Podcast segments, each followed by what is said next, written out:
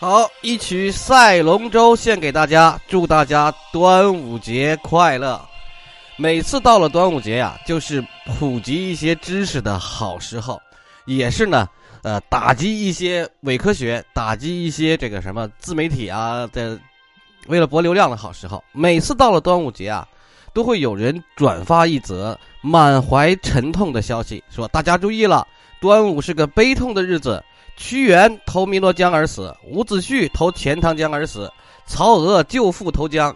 五月初五，它是毒日啊，是个悲壮的日子啊，是个祭祀的日子啊。这里要扫盲了，端午只能说安康，不能说快乐。祝大家端午安康。其实这个话纯属是错误的，端午从来就是一个快乐的日子，说端午快乐没什么不好的。呃，闻一多先生。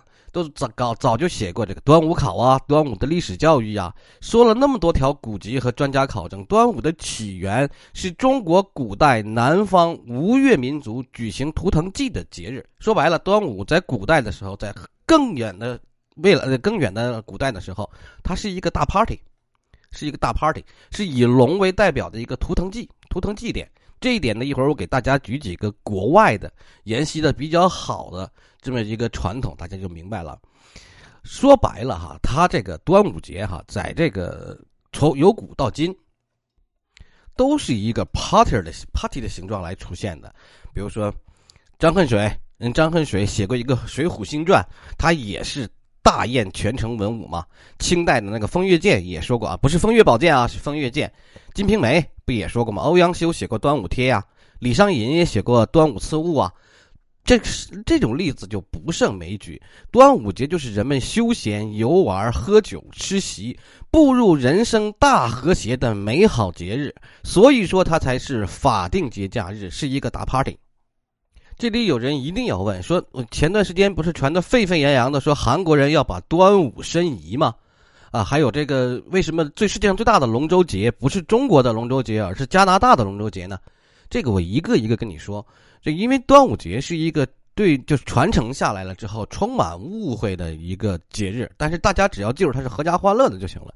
首先，屈原本身就不姓屈啊，屈原是楚国人，他跟《芈月传》的《芈月传》那个芈月。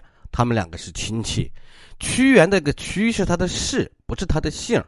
楚国那些东西就是姓和氏是分开的，就是楚国的国君是为芈姓熊氏嘛。屈原跟楚怀王是本家，所以说他姓芈，啊，他应该叫芈原。先秦时期的男子姓氏这个称氏不称姓，所以说他给他就他大家都叫他屈原了，不叫芈原了。同样的，西蜀霸王那个项羽，他也是姓芈的。所以大家在端午节这一天可以去显摆显摆知识，说屈原是不姓屈的，他的氏氏是姓屈，而项羽也是不姓项的，他的姓啊应该是芈，《芈月传》的那个芈啊。之所以有纪念屈原这个说法呢，是因为呢，嗯，这个伍子胥还有屈原，他们两个都是在这个。这个端午节五月初五那天投的江，这属于一个时间上的巧合啊。我们今天把题目不起名叫做叫做了这个好味知时节嘛。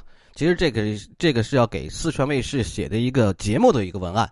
既然说是好味知时节，我们就得提一提端午吃什么，怎么吃。比如说哈，我们大家都要吃的粽子，在我们这个云南地区不是叫云贵川地区，云贵川渝这个西南地区有一个粽子叫五色粽。这个可能哈，我估计它的原因可能是跟北方人带五彩丝线呐，还有有一些地方吃五毒饼啊，因为这天要驱毒嘛，五毒饼啊来源一样。它这五色还挺奇怪的，有什么黄色、绿色、紫薯那个紫色，还有一种电那个蓝色，还有一种灰不噜突的颜色，其实都是各种植物汁液熬了这个糯米形做成那个粽子，还挺特别的。然后再有呢，就是吃老鸭。这是贵州一个特别有名的这个粽子，就叫五色粽。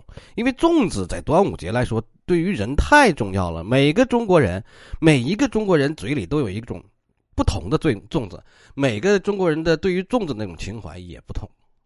我估计不止贵州，其他地方应该也有这种五五色粽子，应该都有。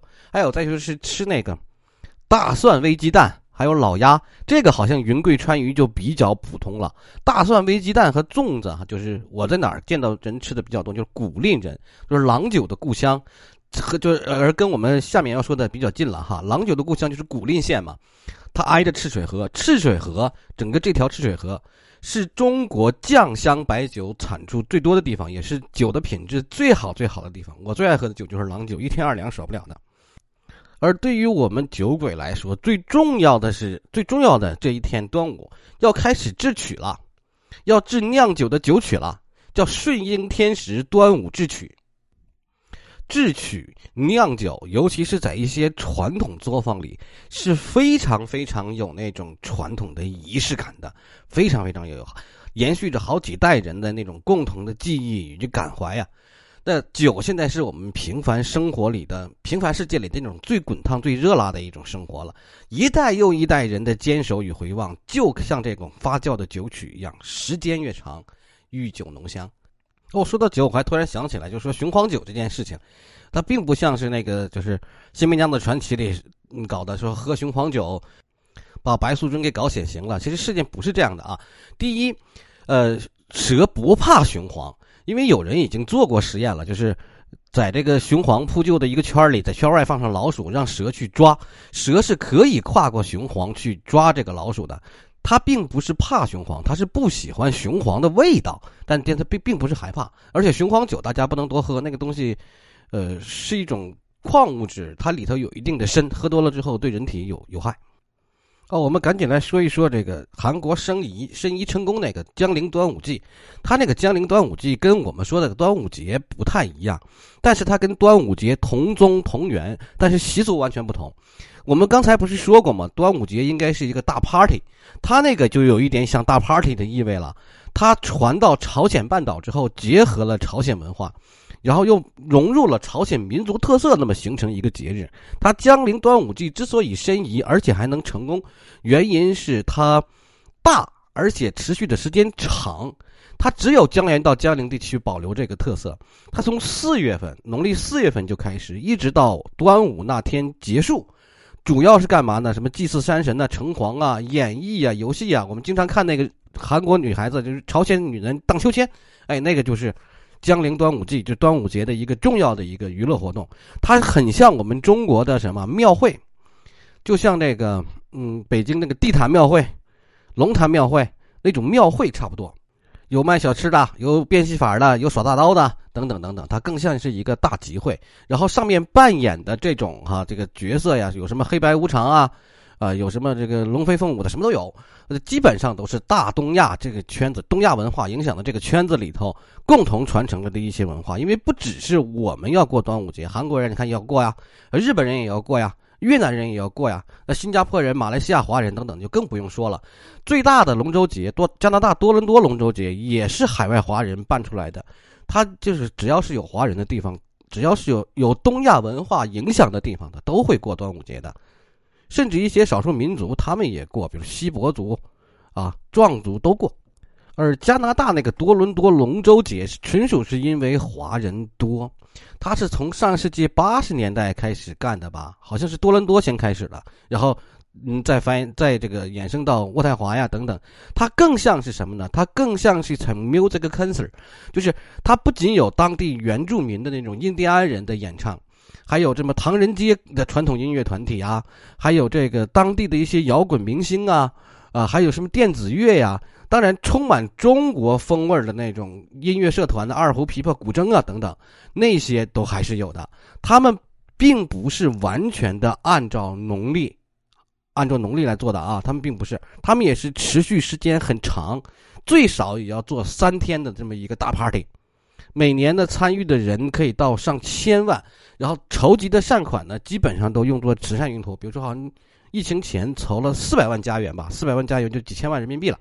然后也是这样的，还要卖各种各样的那种文化用品呐，呃，举办音乐会不说了嘛，还有就是也是吃中华传统美食啊等等。然后大概参加他龙舟赛的这个队伍，呃，人数就有九千人。总决赛那是放在六月，并不也不是端午节那一天。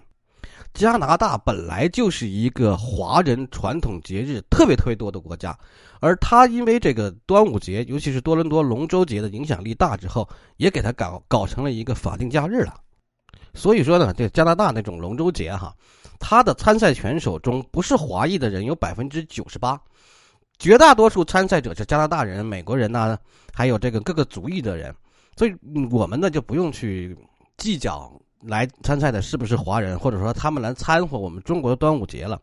这是一个国际赛事，应该是让我们华人同胞感到无比自豪的事情才对啊！